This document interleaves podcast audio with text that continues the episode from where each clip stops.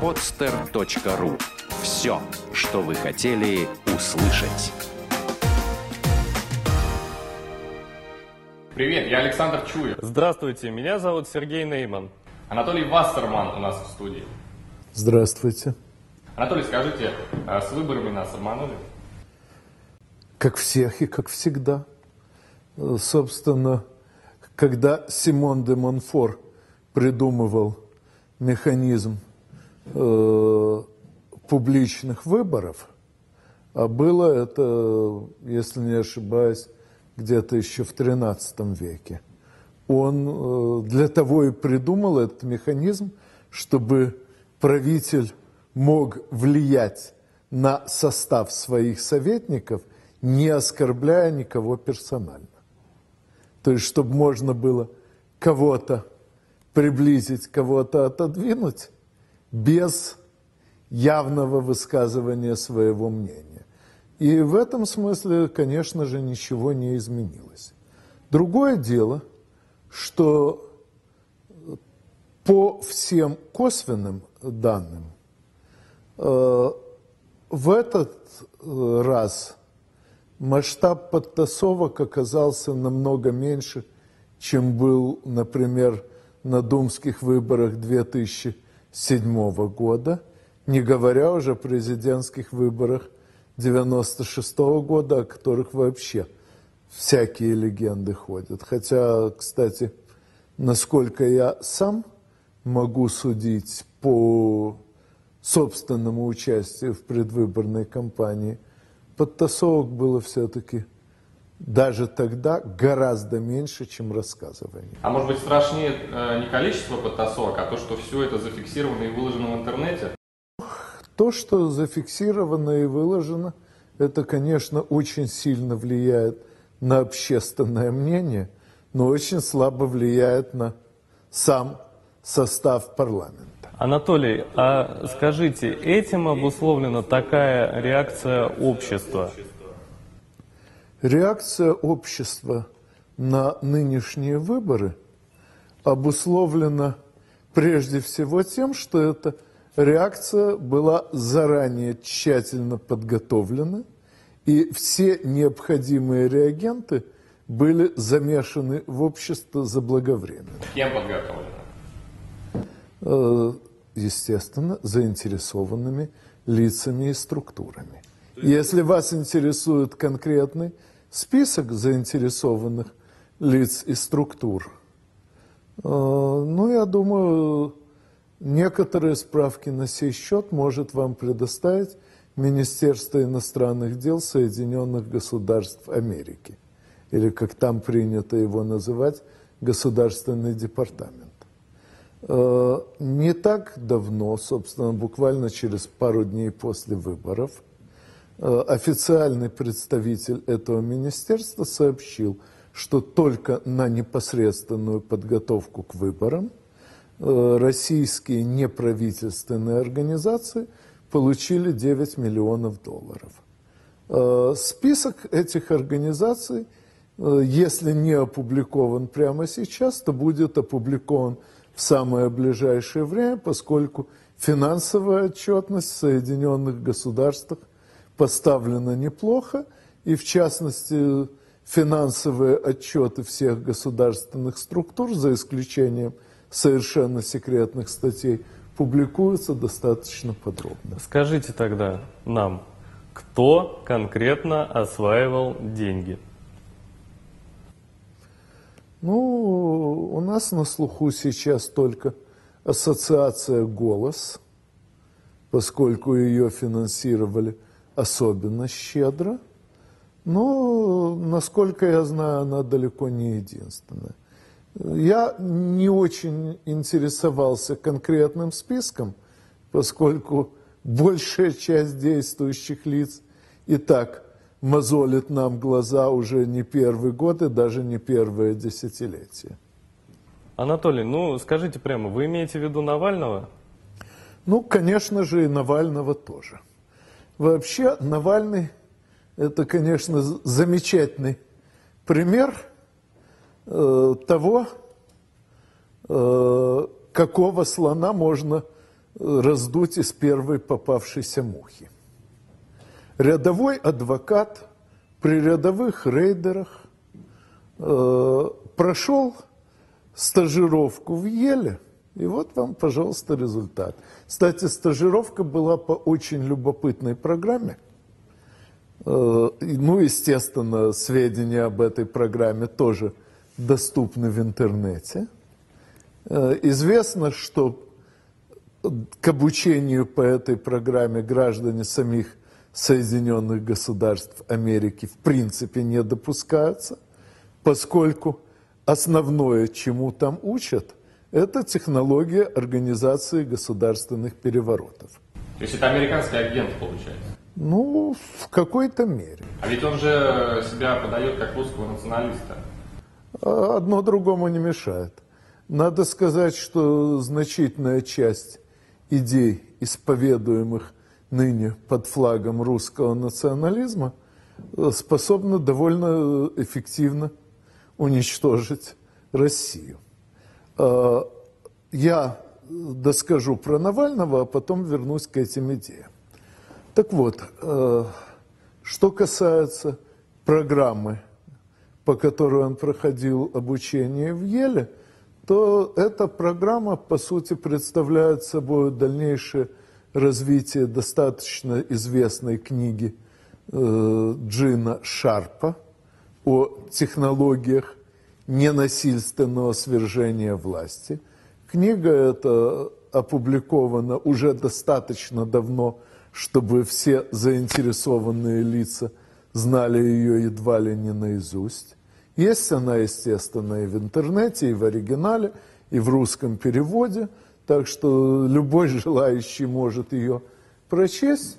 Там описано более сотни этапов развития э, деятельности, которая в конечном счете способна привести к развалу власти. Причем, что интересно, э, вроде бы э, Шарп позиционирует свою книгу как инструкцию по свержению авторитарных и даже тоталитарных властей. Но когда вы читаете ее, вы убеждаетесь, что все эти приемы работают только против демократической власти.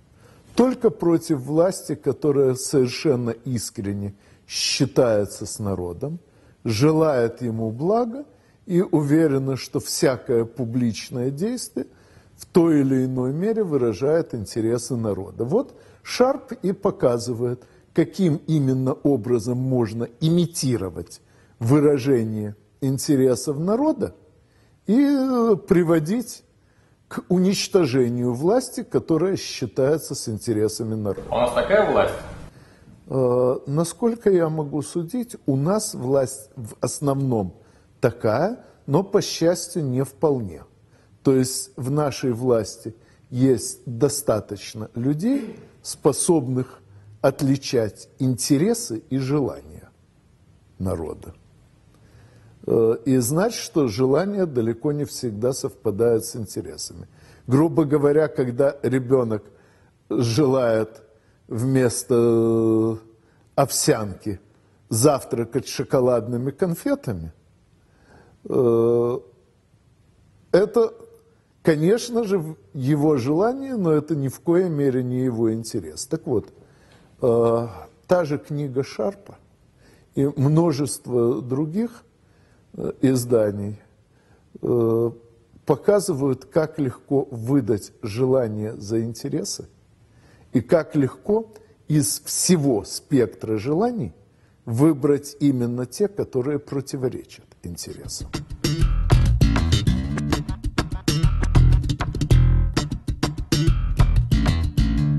То есть вы считаете, не надо ходить на митинги? Смотря на какие митинги.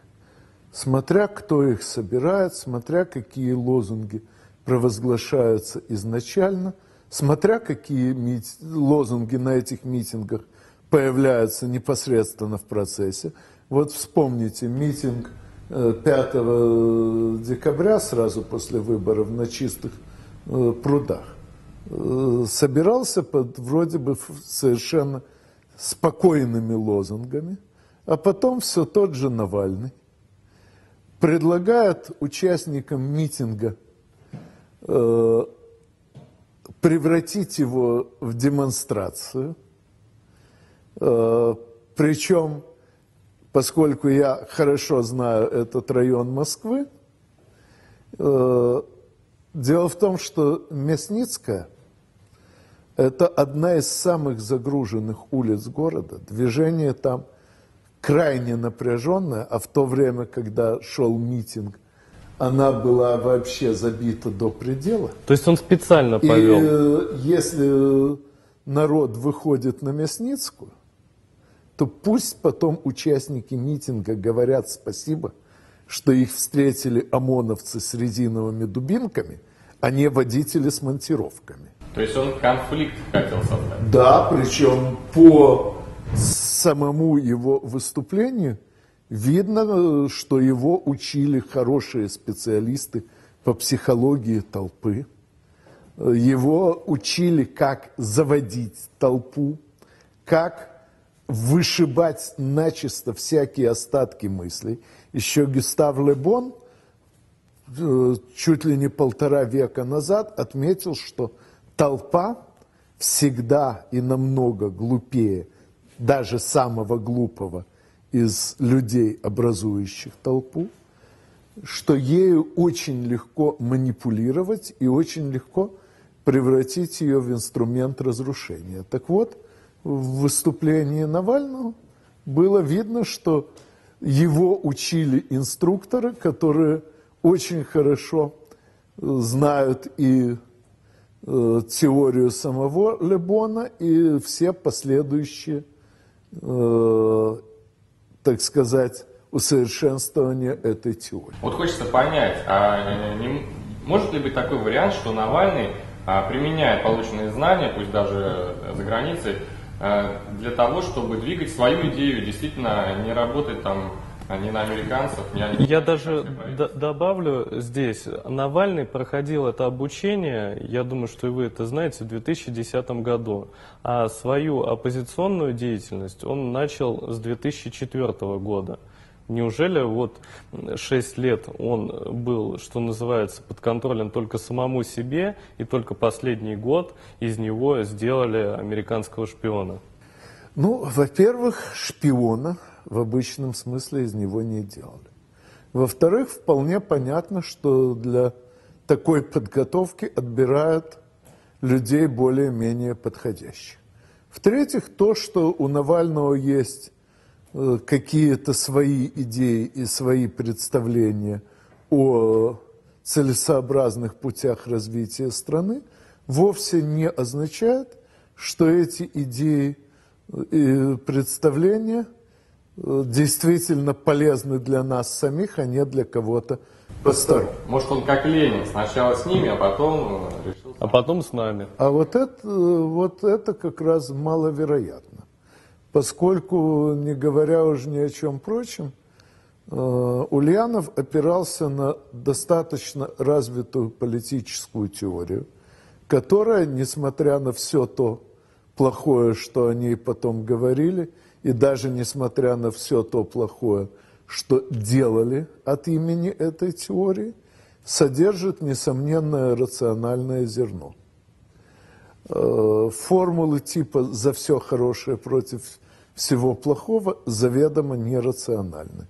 И руководствоваться ими в практической деятельности вообще невозможно.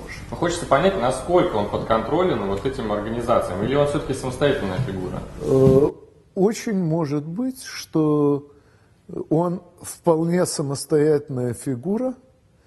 Э, ну, есть такое двустишие в одном из сатирических стихотворений Хайна, который э, у нас традиционно произносится Гейне – он всем своим невежеством обязан был себе. Так вот, очень может быть, что сам Навальный действительно совершенно искренне верит в свои идеи, хотя трудно ожидать от адвоката э, искренней веры во что бы то ни было, но чем черт не шутит. В конце концов, Ульянов тоже имел юридическое образование. Но э, это вовсе не означает, что э, нет людей, которым выгодно продвижение этих идей. И, соответственно, э, даже если Навальный действует абсолютно искренне, это ни в коей мере не уменьшает э, его взрывоопасность. А вот эти, вот эти идеи, сами эти идеи, насколько они опасны? Или, может быть, в них тоже есть зерно какое-то рациональное? Ну, как вам сказать, сама по себе э, идея избавления от коррупции, конечно, звучит очень красиво э, и приятно, если не считать одной мелочи. Она, в принципе, неосуществима. До тех пор, пока существуют люди, отвечающие за распределение значительных материальных ресурсов и в то же время не получающие э, никакой э, конкретной выгоды от того, насколько эффективны принимаемые ими решения о распределении ресурсов, они, несомненно, будут э, стремиться извлечь эту выгоду каким-нибудь неофициальным путем. А, от того, что в Америке коррупцию назвали лоббированием и приняли закон о ней, она, в общем-то, не перестала э, доказывать все ту же экономическую истину. Есть какие-то меры коррупции? Мер, э, меры э, если иметь в виду, можно ли добиться, чтобы коррупция была более-менее безопасна для государства, да, в какой-то мере это возможно. Ну, например, тем же законом о лоббировании удалось ввести ее в Америке в сравнительно безопасные рамки. Кстати, лично у меня большой зуб на Михаила Борисовича Ходорковского, за то, что в свое время, когда у нас пытались принять закон о лоббировании более-менее по американскому образцу, именно он э, организовал борьбу против него. Именно те средства массовой информации, которые в тот момент кормились из его рук, сделали тогда все от них зависящее – чтобы испортить репутацию этому закону. И испортили настолько основательно, что до сих пор никто у нас не рискует вернуться э, к продвижению закона о лоббировании. Ну, почему он это сделал, понятно. В тот момент у него у самого были очень хорошо накатанные связи в верхних слоях политической атмосферы. И он, естественно, рассчитывал, что в отсутствие закона – он сможет сам пользоваться этими связями, а в то же время никто другой не сможет организовать сопоставимую систему связи, а вот в случае принятия такого закона его собственные возможности сокращались и именно из-за того, что аналогичные возможности появлялись у других. Вот. Э, но, конечно же, это полумера.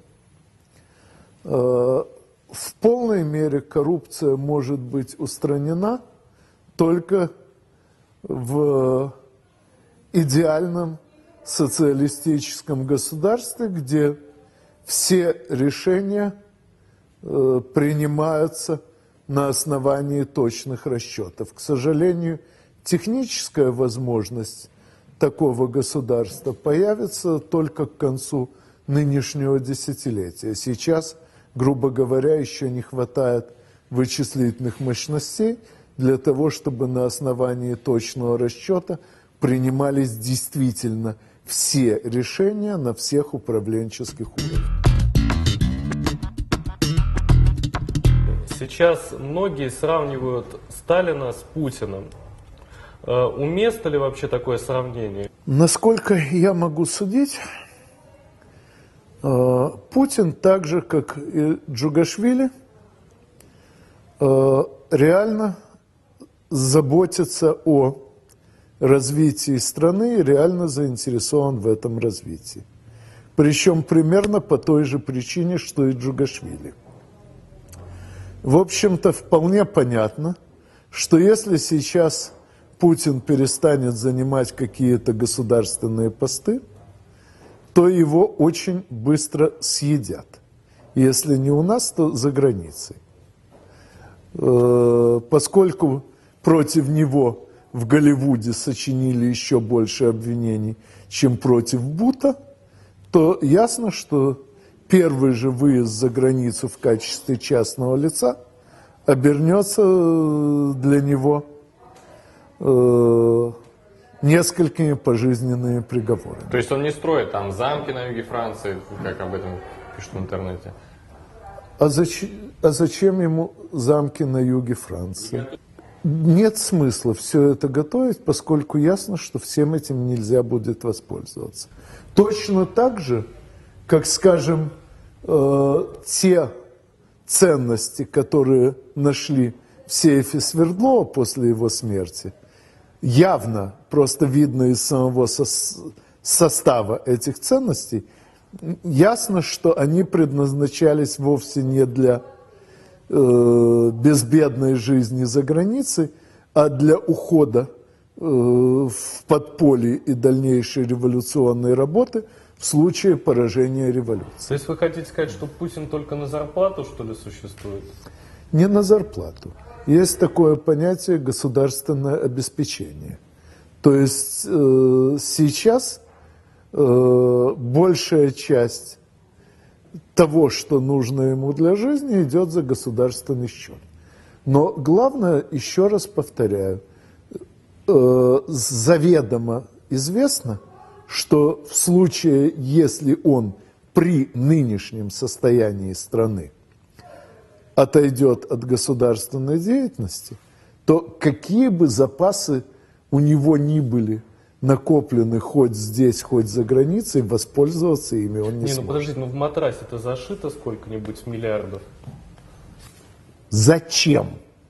Если совершенно понятно, что при нынешнем состоянии страны у него жизни нормальной не будет. Получается, у него только один выбор, то есть он должен до гробовой доски быть нет, номер один в стране? Э, нет.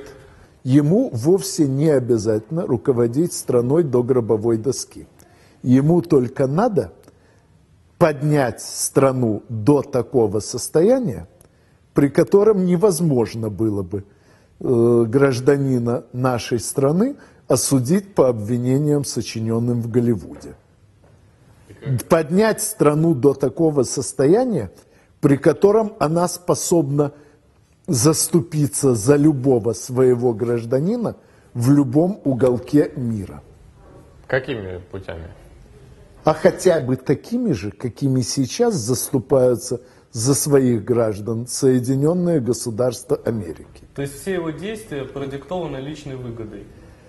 Действия любого человека продиктованы личной выгодой, точнее продиктованы его пониманием личной выгоды. Понятно, что это понимание не всегда бывает правильным.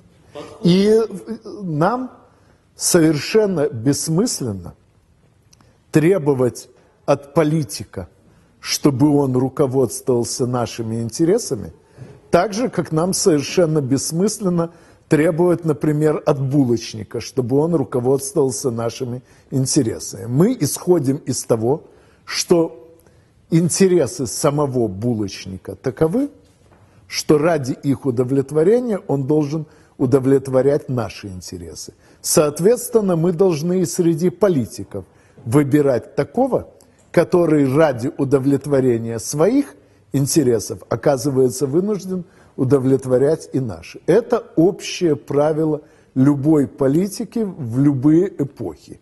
И вот сейчас нашим интересам в наибольшей степени удовлетворяет именно Путин, просто потому, что он даже не столько собственными усилиями, сколько усилиями своих оппонентов поставлен в положение, при котором его личное благополучие невозможно без благополучия всей страны. Ну, послушайте, существуют разные подходы. Скажем, Сталин строил заводы, а Путин почему-то строит трубопроводы. Да, та теория, э, та экономическая теория, которой руководствуется Путин, значительно дальше от жизни, чем та экономическая теория, которой руководствовался То есть Джугашвили. сравнивать их нельзя все-таки? Но я полагаю, что ошибочность теории, которой руководствуется Путин, в значительной мере понятна, доказана, так сказать, натурным экспериментом, ибо последовательное применение этой теории во всем мире уже привело к Великой депрессии. В нашем нынешнем состоянии мы не можем создавать заводы, ориентированные только на нас самих, потому что, как я уже говорил, нас самих слишком мало. Но смотрите, какая была последовательность событий. Если не ошибаюсь, 24 сентября э, Медведев объявил, что не будет баллотироваться на второй срок, а выдвигает Путина – 1 октября Путин опубликовал в «Известиях» программу создания Евразийского союза, то есть фактически воссоздание нашей страны. Ну, к этому можно было бы, конечно, отнестись как к предвыборным россказням, но через две недели на совещании глав правительств стран СНГ 8 из 11 участников подписывают договор о Евразийской зоне свободной торговли. Остальные трое представляют чисто сырьевые страны – Азербайджан, э, Узбекистан, Туркменистан, для которых свободная торговля не так остро необходима, как от всех прочих, поэтому они заявили, что подумают э, еще немного. И э, на встрече глав государств СНГ, которая предстоит э, в декабре, они э, подпишут этот договор с некоторыми уточнениями, которые надеются совместно с коллегами к этому времени выработать. То есть это уже практические действия, с деньгами не шутят. И если мы уже начали создание создание экономической структуры, способной к самодостаточности, способной теоретически развиваться независимо от всего остального мира, то это значит, что задача необходимости воссоздания сильного государства осознана уже не только Путиным. Конечно же, мы вряд ли будем жить так же хорошо, как, скажем, Соединенные Государства Америки, поскольку мы, в отличие от них, никого не грабим. Но, Скандинавия, может быть. Э, насчет Скандинавии не берусь сказать, поскольку неясно, в какой мере скандинавское благополучие связано с общеевропейским рынком.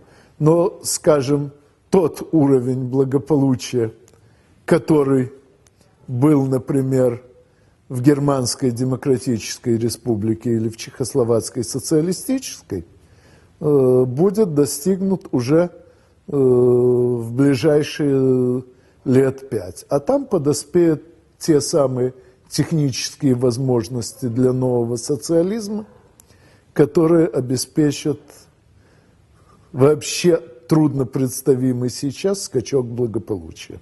Вы ушли в рассуждение каких-то теорий. По-моему, теории здесь не нужны. Все понятно даже человеку далекому от политики. Строй завод будет сильная страна. Не строй завод будет слабая. Как страна, качающая, вернее, продающая нефть за доллары, сможет подняться? За счет чего? Ну, для начала надо, так же, как это делал Джугашвили, использовать экспортную выручку для закупки за рубежом это делает оборудования нового поколения. Путин пока пытается продавить через э, собственное Министерство экономики э, и собственное Министерство финансов э, режимы льготного таможенного и налогового обложения э, для закупаемого за границей производственного оборудования. То есть он что, не хозяин в стране, что ли? Что он там продавливать что-то должен? Ни один человек не хозяин в стране. Я имел множество возможностей увидеть, как мало может сделать любой начальник вопреки желанию подчиненных. Учтите, что э, министры финансов и министры экономики в России на протяжении всей ее независимой истории представляют одну и ту же экономическую школу, э, по сути дела очень близкую к чистому либертарианству, то есть к прямому запрету на э, стимулирование экономического развития государства. Почему так? Почему назначаются именно представители этой школы?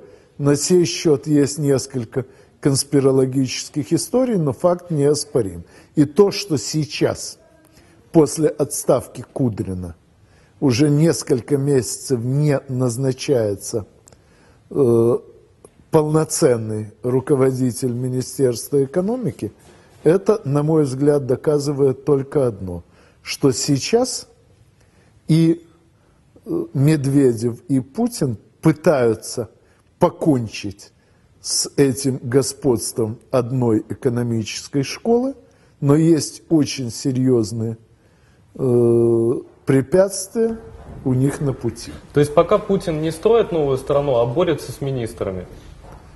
Э, пока Путин делает то, что может. Э, Все-таки строится у нас на самом деле довольно многое. Другое дело, что пока строятся отдельные предприятия, а не создается цельная взаимодействующая хозяйственная структура. И вот э, я очень надеюсь, что переход от планирования развития отдельных предприятий к планированию создания такой вот цельной структуры случится вскоре после президентских выборов, поскольку только тогда появится надежная точка опоры, позволяющая доломать препятствия в лице министров финансов и экономики. Если провести аналогию со сталинской эпохой, можно ли сказать, что Путин сейчас отбивается от э, ельцинских комиссаров? Вот Кудрин это комиссар? Да, вы знаете, действительно, э, картина очень на то похожа. Э, причем э, э, тот же Кудрин, как комиссар, он, скорее всего, абсолютно искренне убежден в том, что действует в интересах страны в целом. Просто эти интересы он понимает в рамках той экономической теории, которую у нас пропагандировали при Ельцине. И он сам воспитан в рамках этой теории. Более того, раз уж зашла речь о комиссарах, то у нас, как известно, существует громадный центр подготовки таких комиссаров, высшая школа экономики, где именно эту теорию проповедуют как единственно верное учение. А, так что боюсь, что даже после отставки Кудрина какие-нибудь комиссары найдутся. Кстати, насчет комиссаров. Вокруг Медведева сформировался сплошной, практически непробиваемый слой именно из А назовите фамилию. таких комиссаров. Но самые известные фамилии у всех на слуху это Гантмахер, Дворкович, Тимакова, Юргенс – это все люди, э, воспитанные в духе чистого и беспримесного либертарианства. Я их хорошо знаю, поскольку сам еще недавно был в точности таким же, и сам еще недавно искренне веровал в либертарианскую концепцию до тех пор, пока не убедился в том, что в ней нет ответа на два очень серьезных вопроса. Каких? Во-первых, каковы потери, каковы издержки общества на переходе к либертарианской модели, а во-вторых, что еще важнее, в какой мере устойчива эта модель, насколько может продержаться чистое и беспримесное либертарианство – пока все попытки его осуществить э, кончались э, сползанием э, либо в политическую диктатуру, либо в экономическую, что, в общем-то, еще хуже. Грубо говоря, э, свободный рынок сам по себе, без политических ограничений – неизбежно рождает монополии, которые э, уничтожают любую свободу куда эффективнее, чем даже самая свирепая политика. Так вот, когда я убедился, что ответов на эти вопросы в рамках либертарианской теории нет, и более того, эти вопросы в ней даже не ставятся, мне пришлось искать ответы в рамках других теорий. Но если человек не задастся такими вопросами, он может э, оставаться совершенно искренним либертарианцем и искренне веровать, что следование этому учению приведет страну к светлому будущему. Ну и понятно, что такие комиссары – если и были на каком-то этапе полезны, то сейчас мы уже пришли к состоянию, когда они не способны э, дать стране ничего, кроме ущерба. Понятно, что от них придется избавляться. Другое дело, что учитывая опыт предыдущего поколения комиссаров, можно надеяться, что эти поймут намеки с полуслова, и их не понадобится удалять хирургическим путем. Если нам повезет, то наступит 37 год. Если не повезет, наступит февраль 17 -го. То есть та самая эпоха безудержной свободы и безнаказанности, которую уже через 10 месяцев пришлось прекращать при полном согласии практически всего народа, и последствия которой мы потом расхлебывали еще добрых лет десять.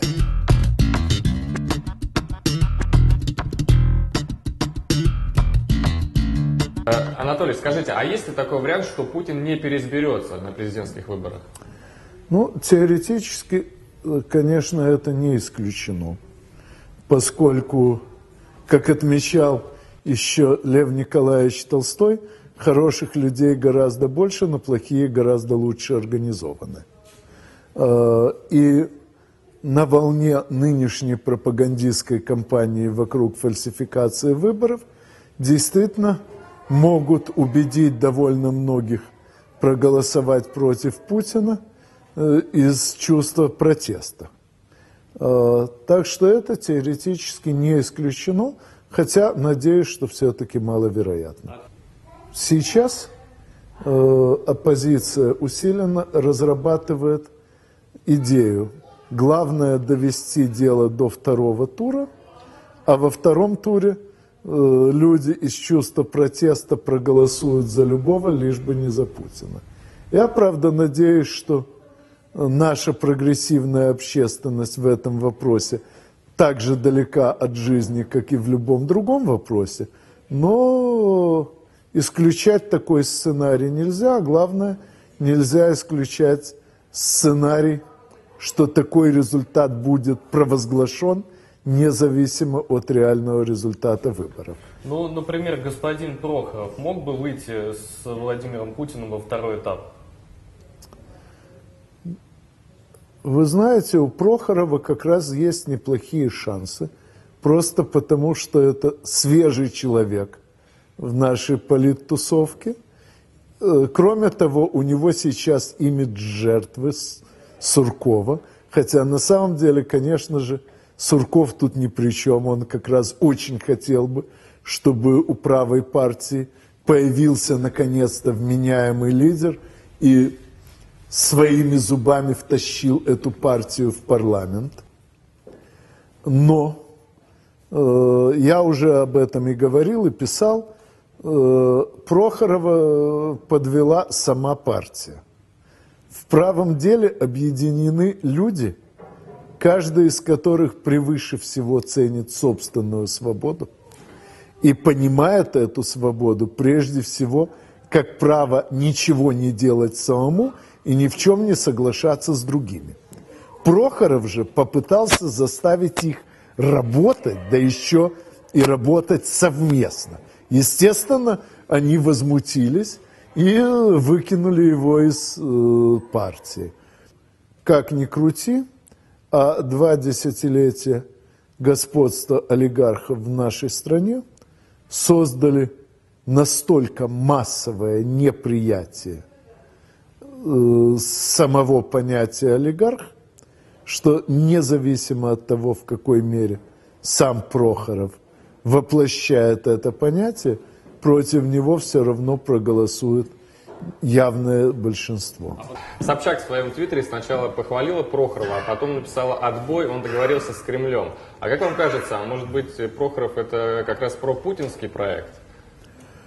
Ой, трудно сказать.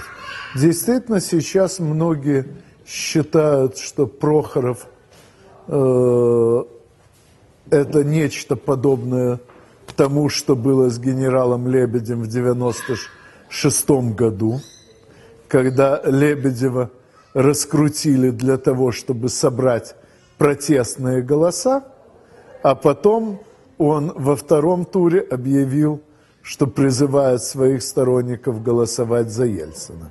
Но э, мне кажется, что с одной стороны у Прохорова действительно, как у всех олигархов, существуют какие-то тесные взаимоотношения и с Кремлем, и со Старой площадью. Я, в общем-то, не сомневаюсь, что саму идею э, мобилизации Прохорова на правое дело разработали в администрации президента и, скорее всего, занимался этим тот самый Сурков, на которого Прохоров так обижен. А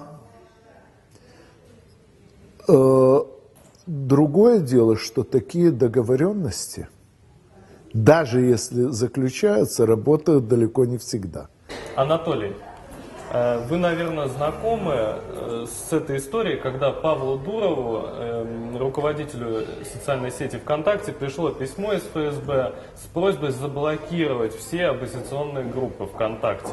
На что он отказался, тогда его вызвали в прокуратуру и во второй раз убедительно уже попросили об этом. Вот как э, государству в такой ситуации еще бороться с оранжевыми революциями в интернете? Так, ну, что касается просьб, адресованных руководителю э, сети ВКонтакте, то они по меньшей мере бессмысленны, ибо э, взамен любой заблокированной группы можно создать новую.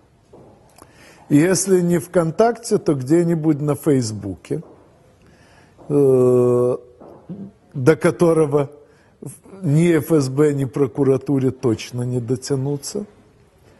Так что подобные предложения доказывают только, что наши правоохранители э, не вполне осознают, э, какие глубокие изменения произошли в информационных технологиях и не умеют с этими технологиями работать.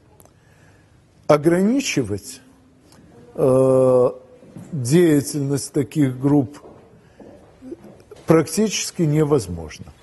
А вот что, например, можно и нужно делать, это почаще э, давать в таких группах ссылки на ресурсы, где разъясняются ошибочность предположений, исходя из которых эти группы действуют. Поскольку большая часть активистов таких групп люди ни в коей мере не злонамеренные, а искренне верующие, то они поддаются переубеждению фактами, так же, как меня самого, когда-то пламенного либертарианца, антисталиниста и так далее, и так далее, в конце концов переубедили факты.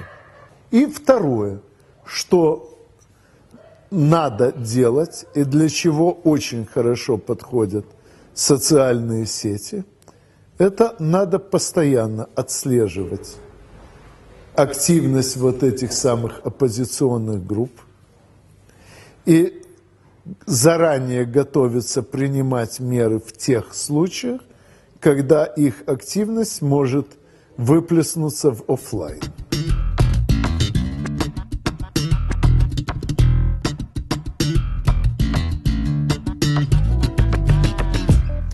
Анатолий, э, сегодня мы снимаем предновогодний выпуск.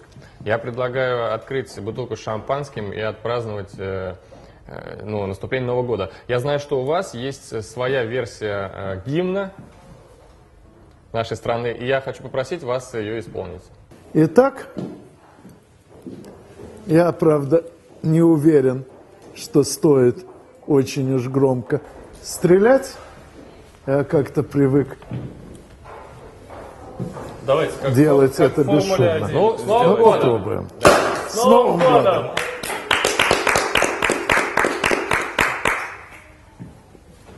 И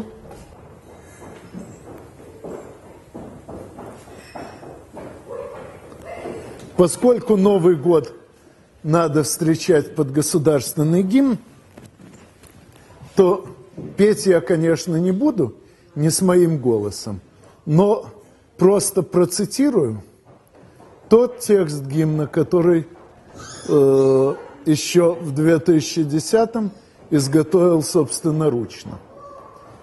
Э, попалась мне в интернете статья, где нынешний текст гимна критиковали за пассивность.